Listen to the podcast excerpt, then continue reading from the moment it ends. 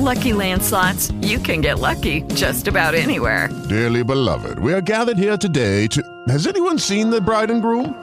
Sorry, sorry, we're here. We were getting lucky in the limo and we lost track of time. No, Lucky Land Casino, with cash prizes that add up quicker than a guest registry. In that case, I pronounce you lucky. Play for free at LuckyLandSlots.com. Daily bonuses are waiting. No purchase necessary. Void where prohibited by law. 18 plus. Terms and conditions apply. See website for details. Today's episode of the Serial Dynasty is sponsored in part by Audible. Audible is offering for Serial Dynasty listeners to download a free audiobook. To download your free audiobook, go to audibletrial.com slash serial dynasty. Funding for the Serial Dynasty is also provided in part by listeners like you through your generous donations.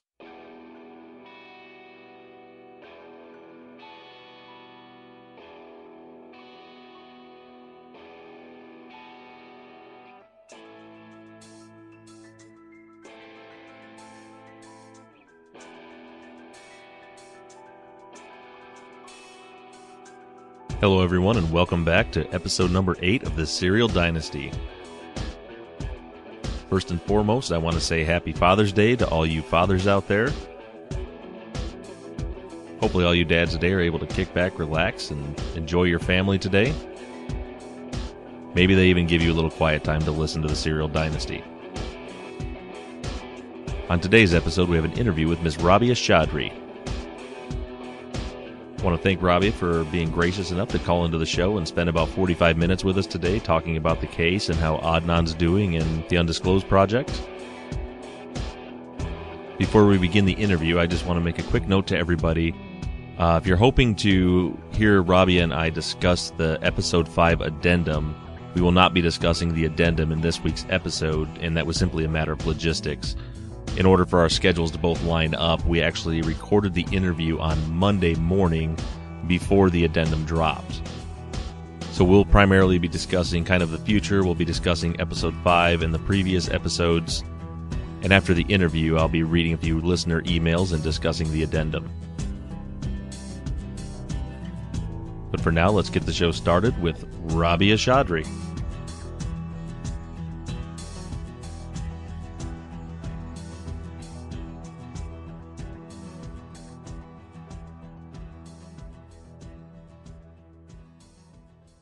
All right, we are here today with Robbie Chaudry from the Undisclosed Podcast and the SplitTheMoon.com blog. Welcome, Robbie. How are you today? Good. I'm good. Thanks so much for having me. No problem. I'm glad to have you on the show. Um, so I want I wanted to get right into this. I know we've got a lot of content to cover. First thing I wanted to talk to you about is is how's Adnan doing? Um, he's doing well. He's um, you know, I think much more upbeat than he has been in a long time, especially after the last couple of court rulings, um, you know, because these are such long shots, we were just hoping. Um, but there was, the chances are very slim. So he's, uh, he's doing well. He's generally a fairly even keel guy. Um, and he's in a good place. He's happy. That's great. Um, and is he, he's not able to listen to the podcast. I think I saw that on, on some of your Twitter feed. He's not able to listen to the podcast in prison. Oh no! I mean, he look. He's in a supermax facility. It's um, they don't get internet and they don't uh, have access to you know they can't download stuff. They don't have any of that. I mean, the closest he could come was if somebody was able to send him the pod, any of the podcasts on um on a CD, and even there, there's a lot of limitations. Like a private person cannot send a CD, only a company can. Blah blah blah. So um, suffice it to say, he's he has to work with transcripts. And not he doesn't have the actual tape content. All right. So is is he looking at the transcripts from Undisclosed and seeing what you guys are uncovering? I don't think anybody has sent him the transcripts from Undisclosed, but um, you know, much of our content is based on the blogs that Susan and Colin already wrote, and those were all have been sent to him um, over the last five six months. So at least he's a little bit in the loop there. Um, how often do you get to go see him? Or talk to him? I don't know. Do, do you do you go visit him or is it phone conversations? Yeah, I do. I mean, like it's been it's not very frequent because once he was moved, he used to be in a facility that was literally like half an hour away. Um, it was right here and very close to his parents' house, and that was um, they had very convenient. They had like very um, open hours for visitation, and the rules for visitation were easy. Um, now he's quite far off. Um, it's a three-hour drive, and when you, there have been times when we've gotten there and we couldn't see them because they were on lockdown or something, you know. So it's uh, it it takes and then you know so you're there and then it's three hours back. So it's a full day commitment. So I'm not able to see him and really even his family more than like once every three or four months. Um, but on the phone, we you know he calls. I mean, we talk about every other week, sometimes every week. He has limited phone hours, and then in those phone hours, he has to you know talk to family, talk to attorneys, talk to depending on what's going on that week. So, and I happen to miss his call all of the time. I miss his call all the time because he calls through a phone exchange and the phone exchange will show you that the call is coming from Tennessee, Texas. You have no oh, idea. Oh, and yeah. so I'll look, yeah, and I'll look at a number and I'll be like, oh, I don't know who's calling me. And then once I get the missed call, then I'm like, oh crap, that was a done. So, um, we, we play phone tag too a lot. Um, another question I had for you, Rabia, was um, in our last episode we had a caller that was asking about things like in the West Memphis Three case, the Alford plea, where um, when a inmate is offered a a retrial, and that sometimes that they'll be offered to plead guilty to the crime for the exact amount of time served that they have served already, and so basically, they, if they plead guilty, they finally get to go home. And we were talking a little bit about the moral dilemma for someone like Adnan you know, who's maintained his innocence and, and is, if that situation comes up, if they're, you know, willing to say they did something they didn't do so they can get out of prison or whether they would want to fight at a new trial and risk being stuck back in prison. Uh, and it's, it's a tricky situation. So I guess the, the question would be number one, is that a possible outcome for Adnan? And if that comes up, do you have any idea how you think he would react to that? Yeah, I think in fact that it's not just a possible outcome, it's maybe the most likely outcome if the court continues to rule in our favor. So if things keep going our way, the eventuality will be that the, a, a court, some court along the line will say, this guy deserves a new trial. And in that case, I cannot imagine the police going, I mean, uh, the prosecution deciding to take it to trial unless they have comp- new compelling evidence that has not already been presented and we already know what they have. I mean, like we we know what the case against Adnan was. It was Jay and cell phone stuff, which is I think all completely useless at this point. So I think the most likely outcome would be that the state would say we're not going to retry this case because they have nothing. They have you know there, there's just nothing there anymore, um, and they would offer him a plea. Now you know this is um, it's precisely this dilemma that led to the creation of this um, really odd legal construction called the Alford plea. So in an Alford plea, you are pleading guilty while maintaining your innocence. And you know, it's, to me, it's so ridiculous that the law needs something like this, right? Right. And, and, and to me, it's a way of covering the state's back, right? Making, letting the state off the hook because if this guy's pleading guilty, you don't have to reopen the case and reinvestigate but you know, but admitting that this guy was actually innocent, you know, because when, when the state accepts an Alford plea, they know that guy's innocent. So, Sure. but at the same time, they've got their, they just covered their back. So, I think it's, um, I think, I think Alford pleas are just kind of an embarrassment to the system. What, in a case like that, the state should say, we drop charges and we admit he's innocent, but it is what it is. And if they offered him an Alford plea, um, he could take it while maintaining his innocence. And I don't see, you know, that would be the best thing for him to do. I would absolutely encourage him to do it because, as far as I'm concerned, um, he spent seven, 16 years away from his family, and he doesn't. He shouldn't have spent a single day away. So I don't. I wouldn't tell him to to take another two years and do a trial. You know, I I just wouldn't even even if the outcome likely would be that he would win it, and Yeah. I think it would be likely to win it. Yeah. Yeah, and I think most people would. I mean, me personally, it's you know, if that was my brother sitting in sitting in prison, I would be you know just take the take the plea and come home. So I, I think everybody everybody understands that. It's just it's frustrating, like you said. It's it's kind of embarrassment. Like at some point, you want some justice for the state to say we screwed up, he's innocent, and and probably not going to happen that way. I mean, and justice for Hae. I mean, that that's even the bigger and like you know troublesome part of this is that if it's an Alford plea, the case is. I mean, the case is done. You know, the, the state does not then go look for who actually did it. They just close it and move on. And I think that is uh, tragic for the for her family and for her. It's just wrong. It is. It's terrible. Now, is there is there a possibility? And I, I I've been doing a lot of reading on this, and I found some cases that appear to have worked that way, and talked to some detectives. Is there a possibility of getting the police department to reopen their investigation? Um, you know, independent of what's going on in the court, for them to reopen a cold case like this and and try to solve it. Yeah, absolutely. That's totally up to them. I mean, they would not do it as long as Adnan is in prison and he is, you know, I mean, for them, they've reached finality, right? They, they have the right guy in jail. That's what they think.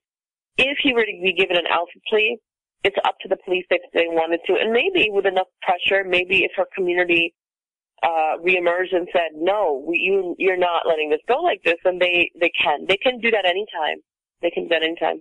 Can they? Did you say they cannot do it when he's still in prison, or you just don't think they would while he's still in prison? No, they would not. No, they absolutely wouldn't. I mean, they couldn't politically think about it. Like we've got we got a guy who's a lifer, and we've convicted him, but we're going to reopen the investigation. Like it, it just would not happen, right? Um, so I, I I don't see that happening. But I think if he was given an Alford plea, um, then they could reopen it if they wanted to, but they don't have to. Right. Yeah, it, it, it, I can't decide right now if the political climate in Baltimore is conducive for them to want to do something like that or not. You know, with, um, is it Marilyn Mosby, I think is the, the DA? Um, yeah. You know, that after the, uh, the last events with Freddie Gray's death in Baltimore, you know, really, really pushing, you know, she charged those, the police officers with murder and she was pushing that they're going to fix this, clean up this department, right the past wrongs it was it would be amazing to get her to push and, and to especially if there's an Alford plea to reopen this investigation to try to correct it, or if they just this is something that they would just not to, you know brush under the rug and be done with because they don't want any more bad press. Look, I mean, I think you know, and and the case is in her office, right? I mean, it's been, it's it's assigned to one of the attorneys in her office, um, and I think it would be tremendous for her to say that justice needs to be done in this case and we need to revisit it. Because look, you know, that was, it was a whole different crew of people. You know, the, the state attorney's office looked differently then. It was different people. Um, not all different people, but, you know, mostly different people. And, uh, those police are not with Baltimore City Police anymore. And, you know, they, they, one of them at least has been implicated in some other, um, cases as well as having, um, mishandled the case. So I think, you know, but I, but I, I do think it's, you're right in that, I mean, there's, with Freddie Gray and then so much other systematic, um, problems with the, with the Baltimore City Police and other things. I don't know if they would reach that far back into the past to address this, but given the public scrutiny, it would, it would be good. It would be good for them to do that. Yeah, I think if there's, you know, it probably still is unlikely, but if there was ever a case that they would consider, it might be the one that has, you know, 10 million people behind it beating at their doors. Right. Step into the world of power, loyalty, and luck. I'm going to make him an offer he can't refuse. With family, cannolis, and spins mean everything. Now, you want to get mixed up in the family business. Introducing The Godfather at Chumbacasino.com. Test your luck in the shadowy world of the Godfather slot. Someday, I will call upon you to do a service for me. Play the Godfather, now at Chumbacasino.com. Welcome to the family. VGW Group, no purchase necessary. Void where prohibited by law. See terms and conditions 18 plus. With Lucky Land slots, you can get lucky just about anywhere. Dearly beloved, we are gathered here today to. Has anyone seen the bride and groom? Sorry, sorry, we're here. We were getting lucky in the limo and we lost track of time. No, Lucky Land Casino, with cash prizes that add up quicker than a guest registry. In that case, I pronounce you lucky. Play for free at LuckyLandSlots.com. Daily bonuses are waiting. No purchase necessary. Void where prohibited by law. 18 plus. Terms and conditions apply. See website for details. Um, now, speaking of Ad- Adnan in prison, you know, there's, as your podcast as Undisclosed has come out and uncovered so much more information, uh, that one of the names that has really started rolling around out there now is this Roy Davis that, uh, was convicted of murdering Jada Lambert. And we've seen that he's in the same prison as Adnan. Um, and do you know if, if the two of them have ever met or if they know each other? Yeah, actually they do. Um, they do know each other, and I have brought him up with Adnan, and uh, they. I don't know how long they've known each other, but um, they are, let's say, frequently in contact. They know each other fairly well. Okay, and um, which is which is awkward. Which is awkward. I was just going to say that. It, I, I was, it's almost, I was just thinking in my mind, this is, that's got to be awkward. And I don't really, I'm, I'm sure you can't go much further into detail other than that. Yeah, I mean, you know, what I understand is that, look, you know, you, obviously, in prisons and especially in supermaxes, you have people who are there, um, because they did some really serious stuff. And, uh, what I understand of Roy Davis is that he admits that he has some serious problems in his past so um, now, does that mean you know, is he still could he be connected to space? I think it's certainly a possibility. I also think Ronald Lee Moore is a um, is a candidate for um, being involved in this crime. He was a very dangerous person who happened to have been um, released by mistake, right? Like ten days or twelve days before this happened. I've I've heard that a few times that he was released by mistake. How did how did that come about? How was he released? Uh, honestly, I don't know exactly the, the details of it because, you know, if you look at the news coverage of any of these stories, like even Adnan's case back from back in the day, it's very, it's very cursory coverage. There's very little information. It's just like, you know, the crime beats don't go into real detail. So, uh, I don't have a lot of information on how it happened. Um, but it did happen. We're pretty clear on that. Right. Um, and along the lines of, you, I'm yeah. sorry, go ahead. You know, if you I'm sorry, I'm going to say, you know, in a case like that, if you imagine that there was a mistake on the part of the state that they released this guy and somebody, you know, others got killed because of that, um, that's, that's a major, major, not just embarrassment, but it's a travesty, right? I'm sure the last thing that the state would want is to find out that Ronald Lee Moore was the murderer because he was out because of their mistake. Right. But you know, those are two possibilities and there's, there's other possibilities too, to be honest, so before we get off the uh, the topic of Roy Davis, um, I wanted to ask. I've had a lot of uh, listener emails and some questions on the on the last episode. Uh, do you know much about the similarities between uh, Roy Davis's, or excuse me, between Jada Lambert's murder and Hae's murder? You know, I I've had brought up that um, both of them lived in the same basic neighborhood as Roy Davis. That both of their final destinations the day they were abducted went near where his house was at. Um, they were both found in a wooded area near a stream. They were both found um, fully clothed, and they both had some. Uh, well, let me let me rephrase that. Jada Lambert, in that case, I had read that she had um, some personal items, some money missing from her. Um, and then there was, I had some questions as far as the episode five of Undisclosed. Uh, there were some questions about there was a purse and a wallet and whether it was removed or whether it wasn't. And then the purse was found. Was was was Hae's wallet ever found? Um, not to my knowledge. It did not appear in any of the evidence list inventory, so I don't think her wallet was found. I don't think. I mean, if it was found, it, you know, it, it it should have appeared. But you know, at this point, I will also say that I don't fully trust the documents of the investigation. Oh, sure. Um, there could be something that was just not listed or, you know, uh, honestly, I, I just feel like some of that's sketchy, but from what we know, her wallet was not found and her keys were not found. Okay. So no wallet and no keys. So that, that, there's a, there seems to be a lot of similarities there and, you know, and, and of course we looking, you know, hindsight now, you know, there's people all over, you know, all over the internet saying, how did the police miss this? But, um, but at, at the time when Hae was murdered, Roy Davis was not even a suspect in Jada Lambert's murder at that point, right? That's that's right. Yeah. So the police did not know at that time um, that this is somebody to even look at. I mean, Jada Lambert, you know, murder was was had not. Been, it was like an open investigation. The police had no idea who did it. It, I think it was like seven months prior to when Hae was killed. Uh, he wasn't, um, I think it was a number of years went by before they were able to do a DNA match. Yeah, um, and was... he, so he was out and about. Yeah, well, now he was out and about because he was picked up on a was it like an armed robbery or a burglary charge or something, and then right. So when they did, yeah, when they did the DNA match, um, he was serving time for an armed robbery. But I mean, when Hae was killed, he was out and about. He was not, you know, so he did have access. He wasn't, you know, in prison at the time, and you know, we know that Hae's potential route went past, you know, where he lived, and I, I mean, there's very much a possibility. Yeah, why not? Okay, and lead us into talking a little bit about um, episode five last week, and I mentioned in the opening of this uh, podcast before I got you on the phone that you know, we won't be discussing uh, the episode five addendum this week because with our schedules, we're recording actually before episode five addendum drops. So looking back onto last week's episode five, you know, there was a lot of, lot of buzz about the, um, the pictures of Hae's car and the investigation of her car.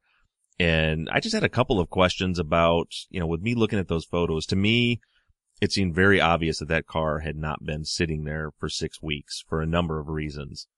Um, you know, there was obviously the green grass on the wheel wells, but I just noticed the cleanliness of it. You know, I just, this morning before I came out to the studio to record, you know, my truck sat outside overnight last night and it was raining and it looks filthy. The windshield looks filthy, everything. So I, there's just no way to me that that car had been sitting there for, uh, for six weeks. But there was, there was a lot of questions about the, the green grass and whether the, you know, the car hadn't been parked there because the grass was still green under it. And more importantly, the green grass and the wheel wells that certainly seemed to imply that the vehicle had been moved recently.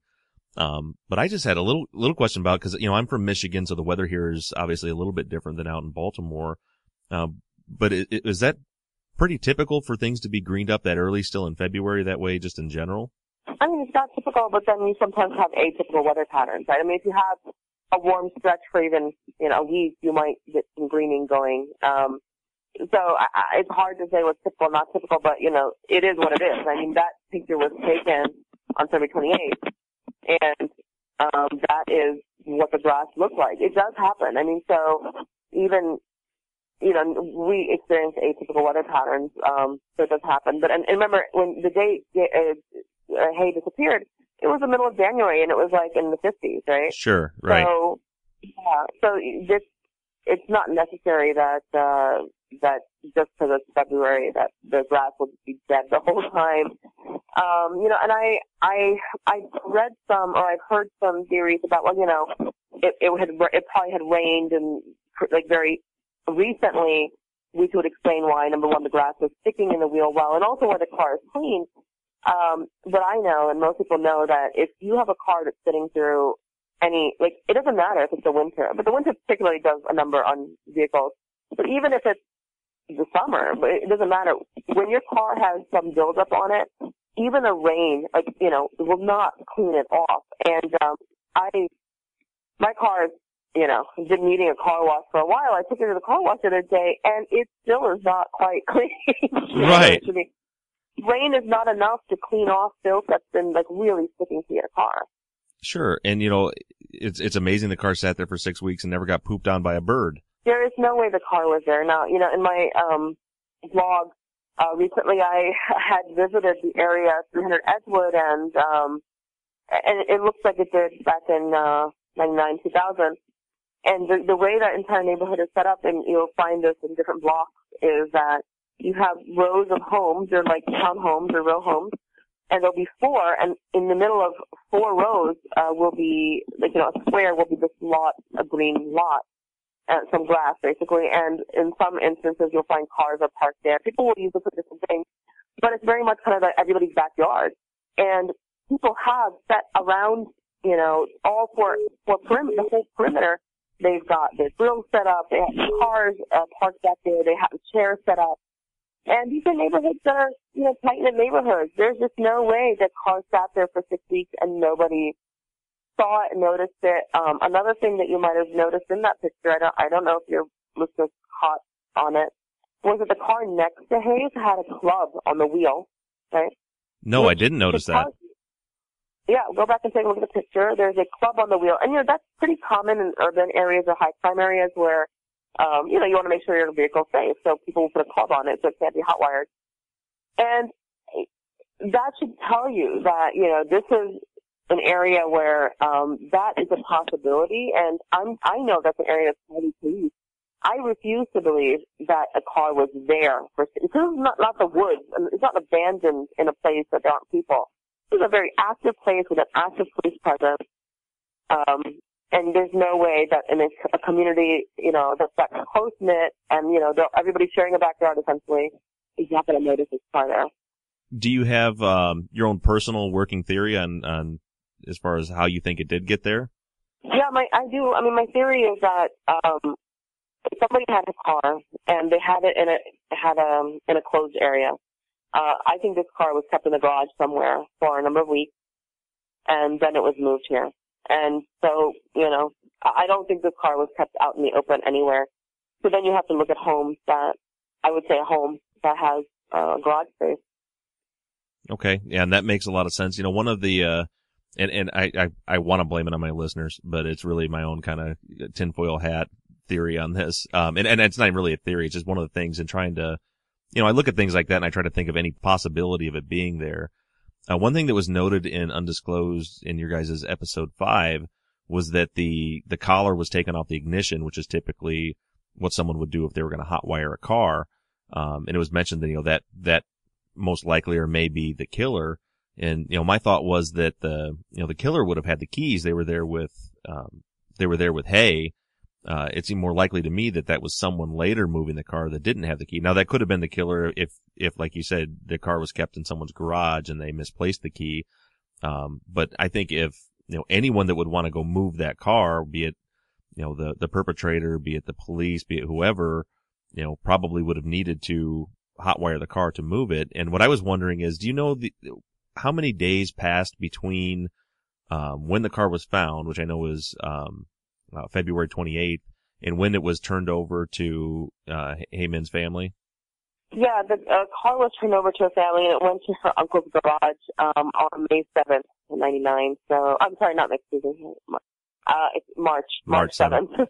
Right. So, yeah. So we're talking about uh, a little around a week, around a week later. Okay, about about seven days. Because that was one of the you know when I was asking about the grass and things like that. One thing that I just I wonder about, and and and any of you listeners out there, I wouldn't put any weight in this. It's just something I was wondering about was, you know, what if the police took the car, they processed it, you know, from possibly another location, and then took it back out to take photos, you know, whether they didn't have the information they needed from the original photos or anything, and that would explain, you know, another seven days for the grass to green up, the appearance that it had literally just been moved with the green grass on the wheel wells. It was clean, things like that. Um, so that, that's just something that I was, and again, I, I re- realize it's a speculative, uh, uh, tinfoil hat theory, but, um, well, I would say that if you go back and if you look at, and, and there are, there is video footage of, um, news coverage of the time that Hae disappeared, and then when she was found, and people are being interviewed, including her coach was interviewed and other people on her team were interviewed after her body was found. And you will see, you know, and this is, this is again, you know, like the winter, but you'll see that there are plenty of green grassy areas in, in, you know, in the foot, in the footage. Sure. So I guess it's not that unusual, you know, but for the police to have taken it and then moved, I, I just don't think that may, I, I, like there's just no evidence to show that. Like, right. I, it seems, yeah, from all the reports, it seems like they took pictures there, they moved it, and then they turned it over, and that was it. Um, yeah. They didn't do a lot of processing. They didn't do, other than literally taking the pictures, they did like no processing on the scene at all. I mean, you know, the the idea that, and the whole thing about, you know, the killer would have had keys, maybe, but maybe, you know, keys can also get lost. I mean, it's, I don't know. I mean, you know, it just, it leaves you baffled because you're like, what the hell happened here, right? why was the car was I'm I'm pretty sure it was hot wired. Um, but I what does that mean? Does that mean that like maybe if there was a struggle, the keys got lost? Maybe I you know I remember reading when I was much younger um, about and, things have changed. But when I was much younger and I first started driving, like like safety measures, and I remember some t- one time um, reading that if somebody's trying to like steal your car, you should throw the keys really far away or something. Yeah. and then that will distract the person so they look for the keys and you can make a getaway. And um, you know, I don't know. I just I have all these like I don't know what what it means that the keys are gone, but but whoever put the keys away and got rid of the keys, you know, had to then hotwire the car. But it certainly means there has to be somebody who knows how to hotwire a car. Right. And, you know, I, you know, I do this all the time too. And that's kind of the, you know, the nature of the beast as far as kind of being an investigator, kind of looking at the little bit of evidence we have and trying to think of a theory that might fit. And it's funny you said about throwing the keys because one of the things I thought was, okay, if this was a confrontation, an argument, and Hae was murdered to stop her from going to tell on somebody for doing something, you know, I, I envision, you know, her having this argument with this, with this person and, well, you know, I'm, I'm going to go to the police or I'm going to go tell, you know, go tell Stephanie or whatever the case is, whatever she was witnessing, the person grabbing your keys and throwing them into the woods and you're not going anywhere, you know, you know, Yeah. leading up to the argument. Yeah, I can see that happening. Um, although, you know, she disappeared. I mean, like she, her disappearance was reported very quickly, and the police, you know, although maybe they didn't start looking for her car in earnest very quickly. Um, I, I, I don't know. I, I think it's entirely possible that she was somewhere, wherever she was killed. I think was in somebody's residence. Um, I don't think she was killed in her car. I think her car must have been there, and then if the keys somehow disappeared, that whoever was could have pushed the car into the garage. So that's not hard, you know, put it in neutral and just give it a push. Sure. Um, and then just dealt with it. I just, but you know, there's just so many things that are hard to figure out. I mean, if you, even even if you take the, uh, you know, we talked about this in an earlier episode, um, with the medical evidence that, you know, Hae was probably not buried for about 10 hours, let's say, after she was killed. Um, what I understand is that means she was in rigor, like her body would have been full rigor at that point. That's very hard to, to move a body that's in that situation. You know what I mean? Like that's Right. in that condition, because it's stiff. And apparently she would have been, you know, on her like face, so she was straightened out. So however she's being moved has to be in a a vehicle that can accommodate that. And then moving a body like that is hard. I don't know. I don't know what happened here. Yeah, and it really is. I've thought about that too. You know, with my line of work, I've had the unfortunate circumstances of, of having to deal with, um, you know, dead bodies that had been in rigor for that period of time. And it is, it's hard, you know, even, you know, for us running medical calls or, you know, whatever the, whatever the case may be, even just getting somebody, you know, you know, put into a body bag can be difficult in that state. So I, I thought about that too in that time, and it had to be very difficult. And like you said, uh, in a vehicle or something like, like a, I was thinking like a van or a truck somewhere where you could lay her out like that Yeah. to, to move her. The the truth is, I actually don't think she was even buried ten out. I think it was longer. I think it was after the rigorous passed. And the reason I say that is because, um, she if she had been in full rigor and they that means the body's stiff you can't do really do anything. You have to just leave it as it is, right? Then I think she would have been left face down in the same position or face up, whatever. But she would have found pretty flat. But she wasn't. She was found kind of on her side, and you know her face was turned one way and her body so I feel like it had to have been a time period where like more than 10 hours went by and the rigor actually passed. And then her body was moved because otherwise I don't see how they could have then repositioned her in a way that was not consistent with the rigor. Right. Um, I don't know how long it takes for rigor to pass, but I, I feel like it's a longer frame than we're looking at. I Yeah. think it's beyond 10 hours. Yeah. Yeah, and I, I don't know either. I know there's times where it starts to go away and, and you can, you can break the rigor, but it's, it's, it's literally that, you know, and I don't want to get morbid and talk, you know, too much about that, but I mean, you can, you can, but it's, it, like you said, it's not, it's not easy. It is, it is difficult to bend and move. So I thought too, why, if she was in full rigor and she was laid flat, why go through the trouble of breaking rigor to move her into that position to bury Nobody her would or yeah, just they would leave her and she'd cover her up, yeah. yeah, dig a little bit bigger hole uh, the other way, unless it was to, unless that was to get her into a car. I mean, I don't know. It's it's it's it's not my field of expertise, so I shouldn't even be talking about it. but yeah, I don't uh, Yeah. I don't I don't know. Um, one thing, and, and I know I've I've had you on the line for a while here. Um, I wanted to ask a little bit about uh, or, or talk a little bit about the the group dynamic with undisclosed. You know, when I had um, you know, I've had Susan and, and Colin on the show before, and, and in speaking with Colin, I guess I I had, and I think a lot of listeners do too, that this mindset that the undisclosed team is the three of you sitting in a dark room somewhere constantly researching all this stuff and putting the show together. And, and you know, and Colin had said, well, you know, cause I, I asked a stupid question kind of that, you know, like, you know, what do you guys think about this? And, uh, you know, and Colin said, well, there's really not a, a group think. We're all, uh, you know, researching things independently and, and then put them together, which I think is awesome. Can you, can you talk a little bit about how that process goes? Yeah, I mean, we really are. We mostly are just kind of doing our own thing, and you know, every so often, if we need to kind of like wrap our brains around something, might shoot each other an email about what do you think about this, what do you think about this, or um, and I'll give you an example. You know, I uh, and this is in a video in my blog.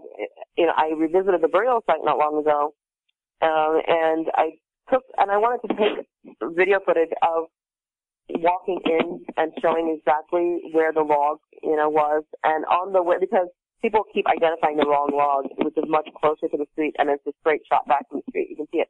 But that's not the right log. The right log is quite far off to the left. It's much. It's almost impossible to see from the street. So Okay. as I were walk, we're walking back there, I um we found a brandy bottle, and you know it could mean nothing. Whoa. But I, I had been there a couple of months before with our photographer for Undisclosed, Ramiro Marquez, and it wasn't there then. Um, there was really, because, you know, we were kind of watching, like, you know, we were looking to see, it's not an area where there's a lot of debris. People think this is, this is not, it's a very, it's a pretty clean area. There's not very some debris, but very little. But so this was, was kind of stuck out. It's an empty, almost empty brandy bottle, and it could mean nothing, but it also could mean you know, sometimes it happens that, especially because there's a lot of talk about this case, it could be, you know what, it could be like a, like there are people who are touring the site like tourists, which is kind of, you know, really disturbing. Right. It could be something like that. Went back there and done some. It could be, it could be somebody who's related to the case who went back there. It could be the perp revisiting. Or it could be nothing. And, um, you know, so I was like, okay, I, I grabbed the bottle and I figured, you know what, we can get this tested in a private lab. Uh, and then I shot Susan and Colin, and they weren't with me. I shot them an email saying, listen, um, do you have any idea how we could get this, if we got it tested, you know, or how we could get it compared to the, the CODIS database? And so, yeah, so that, that thing happens where we reach out to one another to touch base and, and see, you know, what we think. But we mostly work on our own. We do, um, I mean, we kind of always agree on where next episode's going to go, what should be included. Um, and, you know, on content, definitely I always let Colin and Susan take the lead, uh, because much of the content is really theirs, and this is the truth. Um, the point of Undisclosed was to bring their blogging and investigation, uh, to like a big audience. And so, you know, I let them take the lead on what they think is important. And believe me, especially with a brain like Susan's, there are times when she will be like, okay, I look at this and this is really important and I don't get it. I'm like, I don't know why it's important. Right. And she has to, I have to explain to me like a child, here's why this is significant, Rabia. So, um, they, they are the brains behind the production and, um, I facilitate to the best that I can.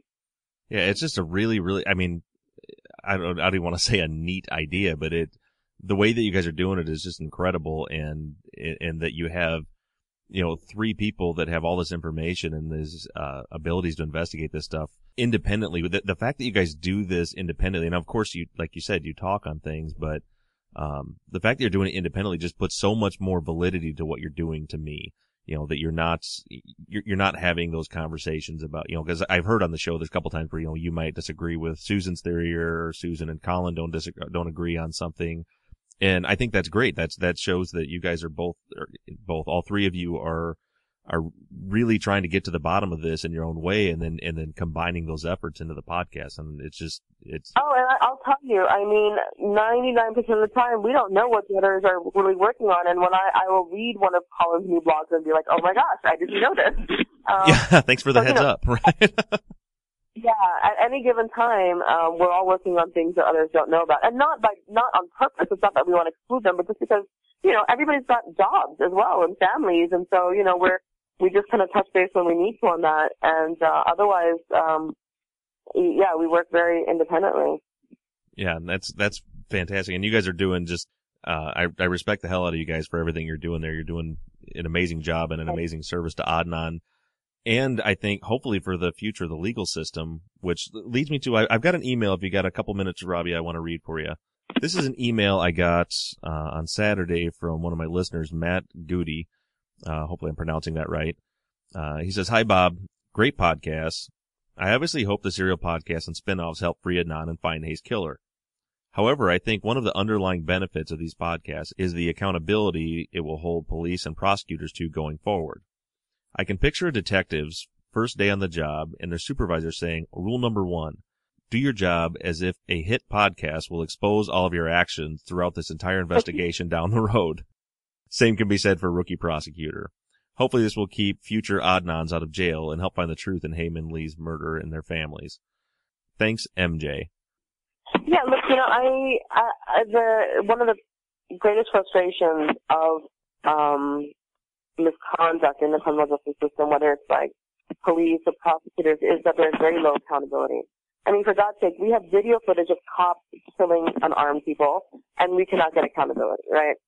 So it's very, very difficult to um, to prosecute somebody, prosecute uh, a prosecutor, and and or a police in these instances.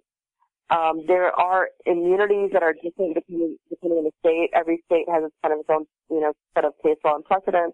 Um, but I, I have really only heard of one prosecutor ever who served a little bit of time in prison for what he did, and that was like 10 days, which is nothing. It's a slap on the wrist. So, you know, you would hope that in these cases, um, you know, as public servants, as officers of the court, as officers of justice, that it doesn't take a podcast and millions of eyes for people to do their job right, but it, they, you know, the weight of their responsibility is that they have to make sure that the victim in crimes um, gets justice, and that's done when the right person is put away. And so the idea there that there is such a thing as bad evidence shouldn't even exist in our system. All evidence should be good evidence. All, at least all facts are the facts. And um, you know, I, I, so I'm really, you know, I'm not that, I'm not that uh, positive thinking that this will hold people accountable. They can, they can just get away with a lot because there's no accountability. So, and I think the worst that could happen in some of these cases is, you know, uh, prosecutors who are attorneys might get, might lose their law license, which, um, I think should happen. Uh, and that's usually through the bar ethics council and, um, you know, complaints have to be filed and they have an investigation and stuff. So that's usually the most the most you can the most accountability you can get, and it's highly um, it, it's not sufficient. It's not enough. Yeah, it's frustrating. Um, I had a listener um, on my last episode, the the call-in episode, that was talking about the immunity for prosecutors, and that's the first I had heard of that. And it was it's frustrating to know that you know prosecutors that do things like this, and you know, namely in this case, Kevin Urick, you know, that, that very well, when this is all said and done with, no matter what is shown that he did or what, what misconduct he committed, that he just may face no consequence for it. Yeah, I mean, I, I think it's highly unlikely that he would get, um, I, I don't think criminal charges ever happening, and I, although, you know, anything's possible, but I, I, it just doesn't happen. Um, and they are usually protected from liability from, from civil suits. So there's that. Uh, in any case, if there's like an Alford plea, also people who take an Alford plea are prevented from then suing um, officers of the state. So that's you know another barrier to that. But again, um, I really think in an instance like this, and I think it'll be further fleshed out when we hear Asia's testimony, um, and we have um, it on the record that you know he literally prevented a witness from coming. I mean that's that's a violation of like you know law, and and I think he should lose his law license for that. Well, hopefully there is eventually some consequences for him. Um, and then I have uh, one last one last thing from me. I have a tweet that I got this morning from a Victoria Behun. Her Twitter handle is at Faint Footprints, uh, and she just tweeted real quick this morning was Adnan ever submitted to a polygraph test? Jay should also take one. So, what did Adnan ever take a polygraph test, or was he ever asked to? No, he was never asked to. Uh, the police only gave one, or gave two of them to um, Mr. S. They gave him two polygraphs. They did not polygraph Adnan or Jay. They didn't ask for it, and uh, you know, you know, ask for it, then certainly, I mean, it's not that defense counsel themselves will offer on their own. It's usually part of an investigation if it happens at all from other police's end, but they didn't, and I I found that really um it's kind of odd. That's this guy who found the body and reported it, but not a Jay and not Adnan. And I think uh, to me the only reason they wouldn't is because it sort of produced bad evidence, and they didn't want that. Right, and that's what so, I was thinking. Uh, it. I'm, not, yeah. I'm sorry. I said that's what I was thinking. It seems to you know fit the the entire profile of how this case went that they didn't want to give Adnan or Jay a polygraph test because it probably would hurt it, from what we know now, I think it absolutely would have hurt their case. So they just didn't do it. Yeah, that's what I think happened. So he, um, he was never administered a polygraph about this. I think, and I, I, you know, I actually need to confirm this, but I have a vague recollection of, um, maybe 2008, 2009, that Adnan took a polygraph um, on the issue of whether or not Gutierrez had um, talked to him about whether or not he had asked Gutierrez to look into a plea, and that was related to the ineffective assistance claim that's pending right now. And for some reason, I I have this really vague recollection that he was gonna take it or he did take it, but it actually never appears in the record. So, but other than that, no, never. He he didn't. He was never asked to take one. All right. Well, Robbie, thank you for taking the time to interview with me today, and I'm sure all the listeners are going to be enthralled to hear you speak for almost an hour on the show. Did you have anything else you needed to add before we take off? Um, no, I just, uh, you know, I thank the listeners. I mean, uh, you know, everything that they're doing because I know that people who are paying attention to Undisclosed and to your podcast are not necessarily the serial crowd, which is it's not necessarily the people who are just there for entertainment. They really want to find out what happened, and they're very committed to the facts of the case and to investigating. And um, you know, I encourage them to continue to do so. To send us information you might find, to send us your theories, um, to just be with us um, through this journey. And there's a lot more that we still have to discuss on Undisclosed. And thank you, Bob. Thanks so much for having me. No, thank you for coming on, and I'm looking forward to hearing the addendum tonight. And uh, maybe as, as time goes on, maybe we'll catch up again in a little while.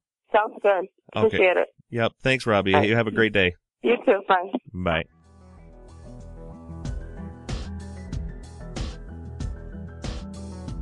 It is Ryan here, and I have a question for you. What do you do when you win?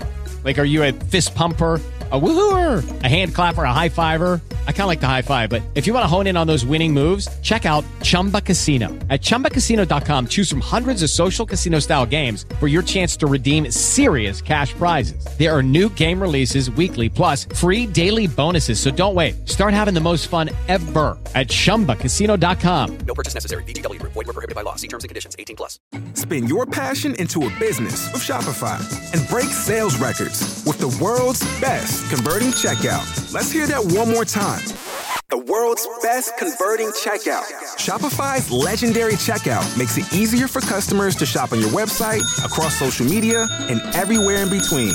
Now that's music to your ears. Any way you spin it, you can be a smash hit with Shopify. Start your dollar a month trial today at shopify.com slash records.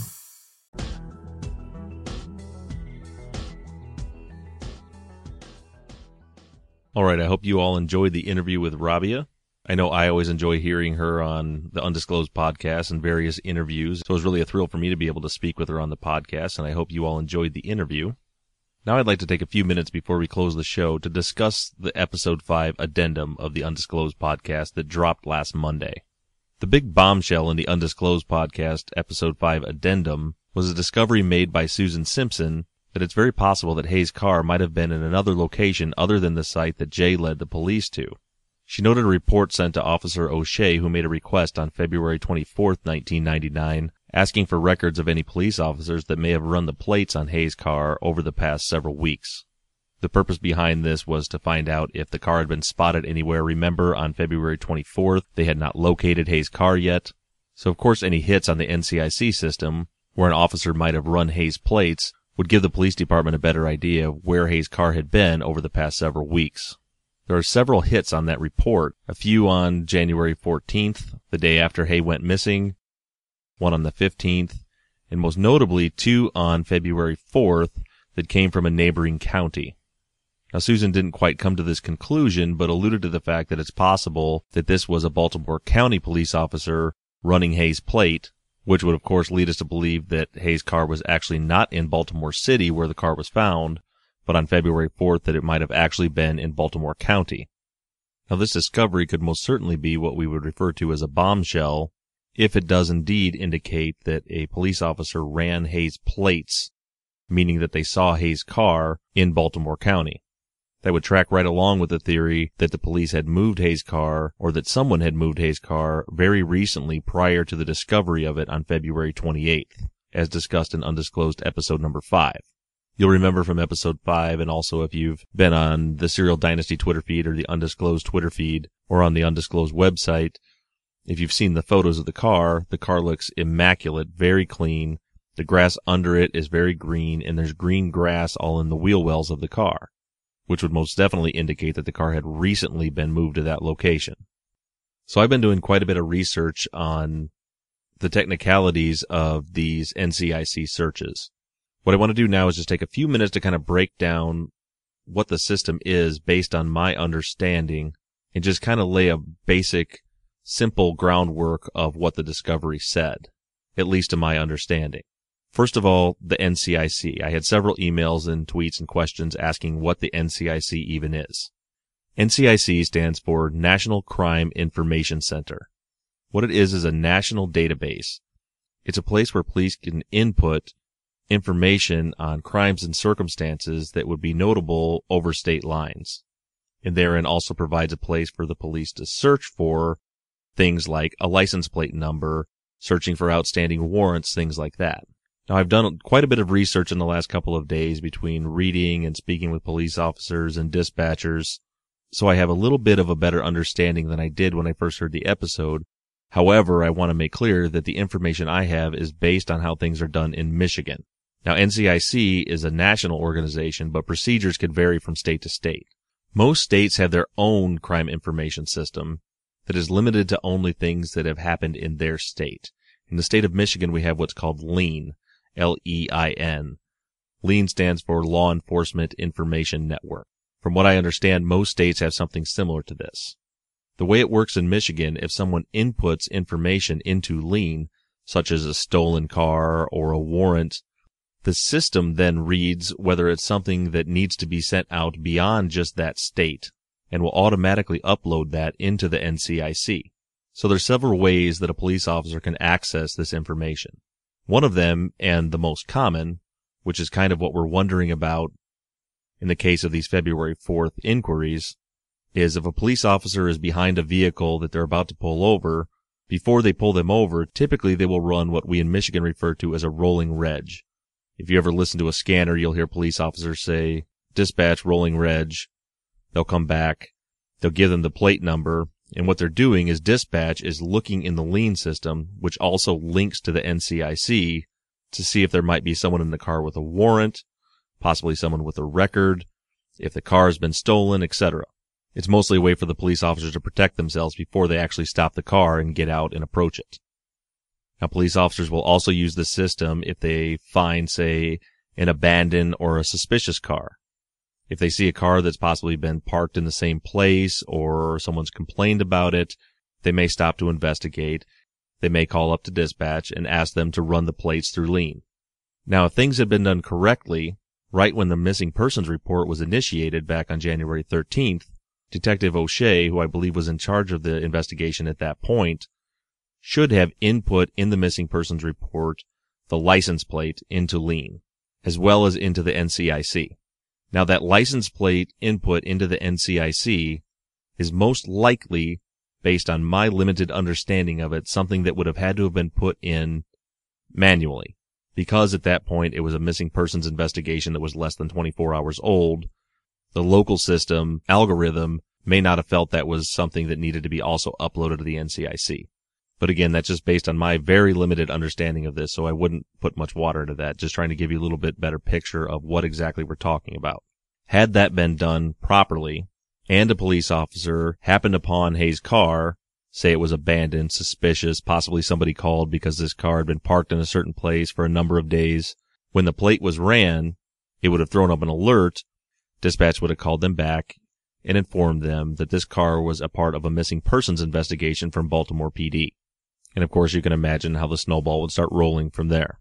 Now, on this report, it doesn't give us a lot of information. It only tells us that there was a couple of inquiries. And it appears, at least from what I've seen from Susan's research, that there was no follow up after that. There's no other paperwork indicating that Officer O'Shea, when he made the inquiry and saw these hits, that he followed up on any of them. So we don't know a whole lot. All we know is that the plates were ran. We know they were in Baltimore County because there's an identifier number that shows up on the reports. And the identifier numbers for the NCIC follow a standard template across the country. If you look on the undisclosed websites in their document section and you pull this document up, you'll see with all of the inquiries, there's a number that starts with MD, which of course stands for Maryland. The next two digits are for the county. The next three digits are for the jurisdiction. And then I believe the next two digits are for a local unit. So based on that, someone who knows their numbering system could deduce very quickly which agency ran those plates. It's also my understanding that if the request is run through a dispatch center, there will also be a letter in one of the last two placeholders. So what does all this mean? Well, it can mean a number of things. It could be nothing, and it could be everything. It could be that indeed, two different Baltimore County police officers came across Hae's car on February 4th, one in the middle of the night and one later the next morning. We do know that the inquiry was made by two separate officers on the same day several hours apart. If the Baltimore County shifts work like most police agency shifts work, it would be two different shifts. It seems as though, or is indicated as such, that Detective O'Shea didn't input the plates separately into the NCIC system, only the missing persons report. From what I understand, the plate number was put into the report into the system, but just with the missing persons report, not separately. I don't know at this point if that makes a difference for the searches. It's possible that by making this mistake, this would result in if a police officer ran the plates through the NCIC system, they wouldn't get any hits back. So it's possible an officer came across Hae's car and ran the plates, nothing came back, and he left. Possibly he let the officer who know who relieved him in the morning to go back and check and see if the car is still there. He also ran the plates and no hit. Now the difficult part here is I don't know how things work in Baltimore. I only know how they work in my county and my jurisdiction in my state. So again, fair warning, none of what I have experienced here and what I have inquired about from the local county and state officers here could be relevant in Maryland. I spoke with a state police detective and a county detective in the last couple of days regarding this issue to kind of see what they thought about it.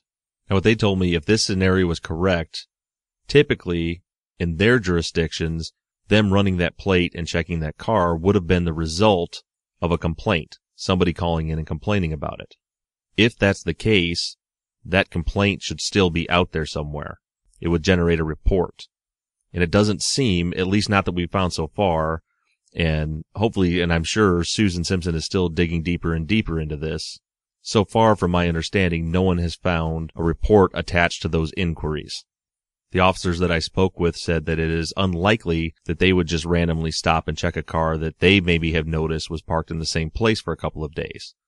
Not totally out of the question, just unlikely, and that's based on the volume of calls that they have. The quote that I had from the county detective was that we're not out looking for trouble, we've got enough trouble to take care of already. But they said there's another scenario where they may stop and check the plates, and that's if there's something suspicious about the car. And that could be a various number of things, something that they would notice by driving by and seeing a car that made it look odd to them or was worrisome.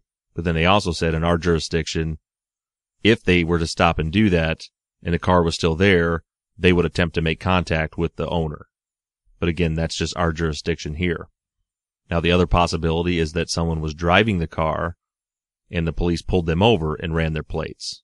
But again, that would generate a stop report, possibly a ticket, and again, there was two of them. Then the third option is if the county put out a BOL for Hae's car, which stands for be on the lookout, they would get an alert from dispatch letting them know to be on the lookout, and they would give the description of Hae, they would give the description and plate numbers of the car. All three officers that I spoke with said a lot of times when that happens, they will do a quick search on their in-car computers through the NCIC system or through LEIN to get more information information being what is the home address, if there's any other notes in the NCIC system, just any other information that might help them out in trying to locate this vehicle. So that's another possibility is that a BOL was just put out, which resulted in the officer at night punching that into his computer, trying to get some more information. And then after shift change, the memo's up that they have this BOL. Officer comes on shift in the morning, runs an inquiry on his car to do the same thing. So what does all this mean? It means that we either have information that would indicate that there was some severe corruption here, that our suspicions of the police possibly moving the car or someone moving the car prior to the police finding it on February 28th, or it could mean nothing at all.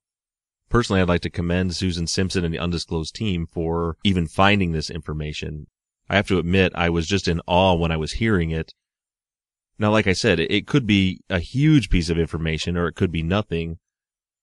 But nonetheless, the depths in which Susan Simpson and Rabia Chaudry and Colin Miller are going to try to get to the bottom of this case is unbelievable.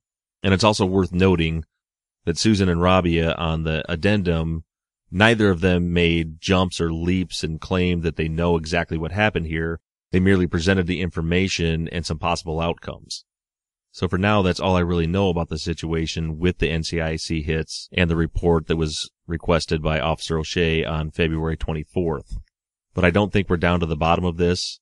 I really think we need to chase this all the way down the rabbit hole and see where it leads. We may not find an answer, but it's certainly worth the look. So I've made arrangements for next week for one of my co-hosts on the Off Duty podcast, who also happens to be a full-time county police, fire, and EMS dispatcher, to sit in on the show and talk to us for a few minutes and try to shed a little more light on this. He has a far better understanding of how this system works than I do. In fact, a lot of the information about the actual system and how it works came from Ryan already. So next week, expect at least a short interview with dispatcher Ryan Luker on episode 9 of the Serial Dynasty trying to shed a little bit more light on this situation. Now, another point of interest from both episode 5 as well as the episode 5 addendum from Undisclosed was the collar that was missing from the ignition on Hae's car. Now, if my understanding is correct, the collar missing was just something that was noticed by the Undisclosed team when researching the case. It wasn't something that the police were looking into. It was noticed just in the background of a photo that was intended to be just taken of the broken turn signal or wiper lever or whatever we came up with on that. There was nothing really in the police report about it. Now the undisclosed team has mentioned that the collar being missing is certainly an indication of a car being hot wired or attempted to be hot wired. I've thought quite a bit about this, and since the police didn't really investigate this, we don't really know exactly what was going on in the car. But a little background on hot wiring, and no, I've never hot wired a car, but I've worked on the wiring of a car and I understand how it works and how you would hot wire one. There's a clump of wires that goes up your steering column into your ignition. One of those wires has constant power to it. There are a series of other wires involved in the ignition. When you turn your key, it's actually a switch that would connect the wire that already has power in it to the wire that activates the starter. The starter turns over and think about when you start your car, you turn that key all the way forward. Your starter starts going. When the car starts, the key goes back a little bit. And that's moving it back to make contact with the wire that keeps the car running. So in order to hotwire a car, you have to strip that wire that already has power to it and also strip the other two wires, the one that activates the starter and then the one that keeps the car running. If my understanding of electronics in a car is correct, you would touch that wire with power in it to the starter wire. Once it starts, you'd move it over to the one that keeps the car running, twist it onto that one, and you're good to go and you're able to drive. Now I'm pointing this out merely to draw attention to the fact that had the car been hot wired and it wasn't noted in the police investigation, then they either missed or ignored more than just that collar missing. The perpetrator would have had to have had access to the wires. They would be stripped. They would be pulled off. It would be very obvious that the car had indeed been hot wired. So my first thought was, it's possible that collar just broke off or was gone. But then after listening to the episode 5 addendum, Colin said something that got my attention. He said a theory could be that it's possible that Hae interrupted someone attempting to hotwire her car, at which point the struggle ensued and she was tragically murdered. As I thought more and more about this, it occurred to me that this actually makes sense. One of the biggest problems that we have with this case is trying to figure out how the killer intercepted Hae. What caused her to stop? What caused her to get out of her car? What caused her to let someone into her car? We don't know exactly what happened. But let's just think for a moment that maybe Colin's right on this. Maybe this theory is exactly what happened. Imagine in your mind that Hae stops somewhere. She gets out of her car. Maybe she goes into a gas station. Maybe she goes into a friend's house or a store, wherever she was. She comes back out and someone is in the process of hot wiring her car. She wasn't in there very long. They had just gotten the ignition collar off when she comes out. Of course, she starts yelling at the person, what are you doing in my car? They attack her. They knock her out, possibly kill her there on the spot. Now they wouldn't need to hotwire the car because Hae had the keys. That would explain why the collar was off, but the wires weren't stripped. I want to point out that it's still concerning to me that the police didn't note the fact that the collar was missing. Susan made clear in episode 5 that through reading the reports, there was just several things that were left out, that were not addressed, that were unclear, that were inconsistent. So we know the processing and reporting of what happened in that car was not done well. But still, that's certainly one of the things that most certainly should have been noted is whether the vehicle had been tampered with. So going back to our scenario, Hae interrupts someone starting to hotwire her car. An argument ensues. She's knocked out. She's murdered. Now the killer has her keys. They don't need to continue with the hot wiring, and the story goes on from there. Now moving on before we close the show, I want to read a listener email. This email is from Jacqueline Harris from Weston Hills, Spalding, England. Jacqueline says, Hi Bob, thanks for the great podcast. I am listening to and reading all things to do with the case avidly. I have a question regarding curfew and the time when learner drivers are allowed on the roads. In the undisclosed episode 28 Days, Krista talks about her 18th birthday party and how the party finished at 11 p.m. so that everyone on provisionals could get home by 12. So I was thinking about this and wondering what kind of driver's license Jay, Adnan, and Hae had. Do you know? Only if it turns out that Hae's body was buried around 12 p.m. to 1.30 a.m. over the 13th, 14th January, and not at 7 p.m. like Jay initially stated, then would Jay slash Adnan really be comfortable driving around at that time of night? Not that I'm implying that they would never do it, because it would be breaking the law, if that is what happened then. If that is what happened, then clearly that would be the least of their worries. But I mean in terms of drawing the least bit of notice slash attention slash suspicion to themselves, it would seem to me that if they were going to bury a body, then they would want to have it completed well before the driving curfew. Do you see what I mean? I think you sort of alluded to it when you were talking to Adnan's friend Omar. You asked if Adnan would have had a curfew. Of course, if it was a third party burying the body, and they were older slash not on provisionals, then it wouldn't make any difference what time they were out and about driving. The reason I asked what license Hae was on is that someone was driving her car, and I wonder if, say, the police checked the license plate for her car whilst they were following it, would they know that it was registered to a person on a provisional license? Or how would they tell? Is there a special provisionals plate or sticker displayed on the car so that you can tell? What are the consequences for being caught driving after the provisional curfew? Is the curfew generally adhered to or is it taken lightly? Either by young drivers slash their peers slash adults. Would police, as a matter of course, stop young people to check their license if they saw them driving around after curfew and suspected they were on provisionals? We don't have this system in the UK, so I really don't have any cultural reference points for it. Of course, if Jay slash Adnan and Hae all had full driver's license, then this is all irrelevant. I feel so sad for Adnan, and I'm convinced of his innocence, and I am completely mindful that the correct person must be brought to justice for this awful crime and bring justice for poor, poor Hae. Thanks and keep up the good work. With very best wishes, Jackie. Thanks, Jackie, for that email. And again, your question led me down a different train of thought. First of all, I don't necessarily have the answers to your questions. A lot of states in the United States are fairly consistent on this, but it does differ from state to state. And I tried to do a little bit of research to find out the ages, and I wasn't able to find any information regarding how old you had to be for your provisional license to turn into a full driver's license in 1999. I do have some contacts that I can get a hold of that were in Baltimore during that time that should be able to get me an answer, but I just didn't have time today before recording this. So I'll let you know how things work here in Michigan, and if that's not the way it works in Maryland, I will shoot you an email back and I'll address it in next week's episode. In Michigan, you can get your driver's license at age 16, and I know that's true as well in some of our bordering states. But you have a provisional driver's license until you turn 18, so for the first two years that you're driving. So if that was the case in Baltimore in 1999, Adnan and Hae would both have provisional driver's license and would be subject to the curfew. Jay, however, was 19 at the time and would not have had a provisional driver's license. Now I can also tell you there's nothing tied to the car, there's no sticker or anything like that for provisional drivers in the state of Michigan. The only way that a police officer would know would be if they pulled you over and they ran your driver's license. That's when it would come up that you were on a provisional driver's license. I don't know exactly what the penalty is for that.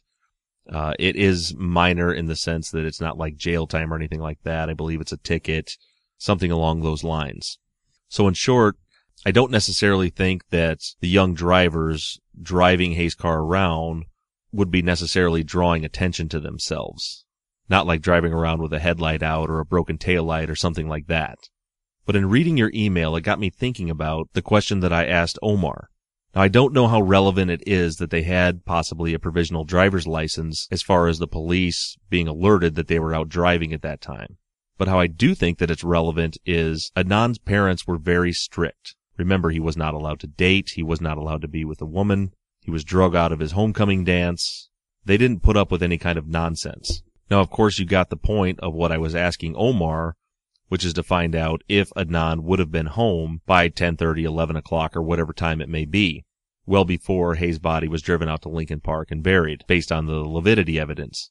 But now throw this into the mix if he was on a provisional license and he wasn't to be driving after 11 p.m. or midnight or whatever time that is, I have serious doubts that his parents would allow him to be out driving at that time.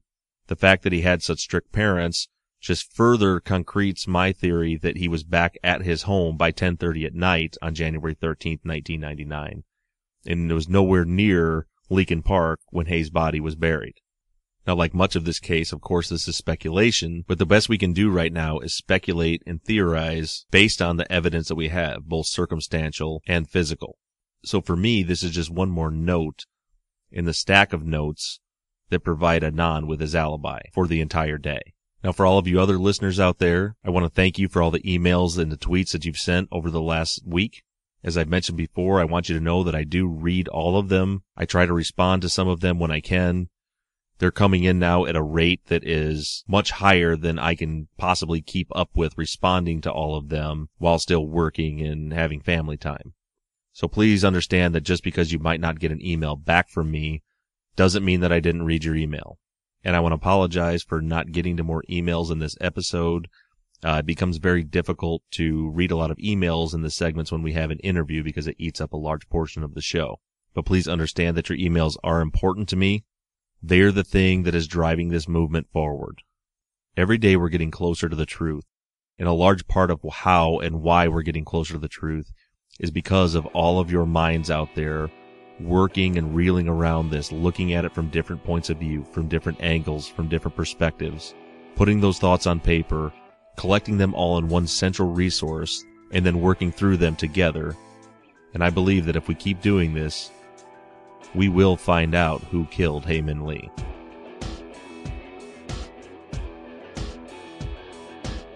Next week's episode of the Serial Dynasty will be all listener emails, so please be sure to get your emails in to theories at serialdynasty.com. Also appearing on next week's episode from the Off Duty Podcast, dispatcher Ryan Luker. And ladies and gentlemen, let's keep this movement going. Keep sending me those emails. Send me your tweets at Serial Dynasty.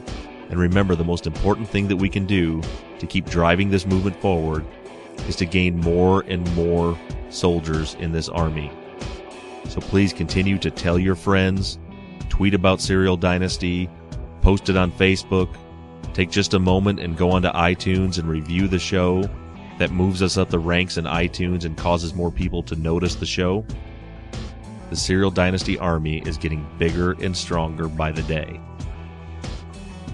Funding for the Serial Dynasty comes from Audible. Audible is giving a free audiobook to any Serial Dynasty listener. To receive your free audiobook, go to audibletrial.com slash serial dynasty, and a large portion of our funding for this movement comes from you listeners. If you would like to donate to the show to help move this thing forward, just go to serialdynasty.com and click the donate button. I want to give a special thanks to Johnny Rose of Slightly Subversive Music, who created all of the music for our show. And one more time, I want to wish all you gentlemen out there happy Father's Day. And until next week, this has been the Serial Dynasty.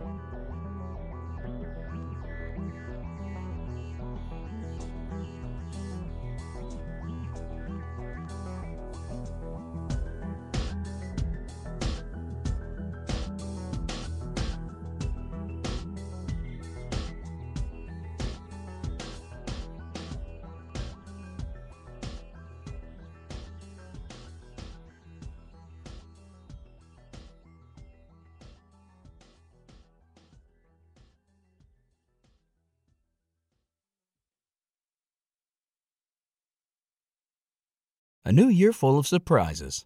But one thing is always predictable postage costs go up. Stamps.com gives you crazy discounts of up to 89% off USPS and UPS services. So when postage goes up, your business will barely notice the change. Stamps.com is like your own personal post office, wherever you are. You can even take orders on the go with the mobile app. No lines, no traffic, no waiting. Schedule package pickups, automatically find the cheapest and fastest shipping options, and seamlessly connect with every major marketplace and shopping cart. There's even a supply store where you can stock up on mailing supplies, labels, even printers. Stamps.com has been indispensable for over 1 million businesses just like yours. All you need is a computer or phone and printer. Take a chunk out of your mailing and shipping costs this year with Stamps.com. Sign up with promo code PROGRAM for a special offer that includes a four week trial, plus free postage and free digital scale. No long term commitments or contracts. That's Stamps.com code PROGRAM.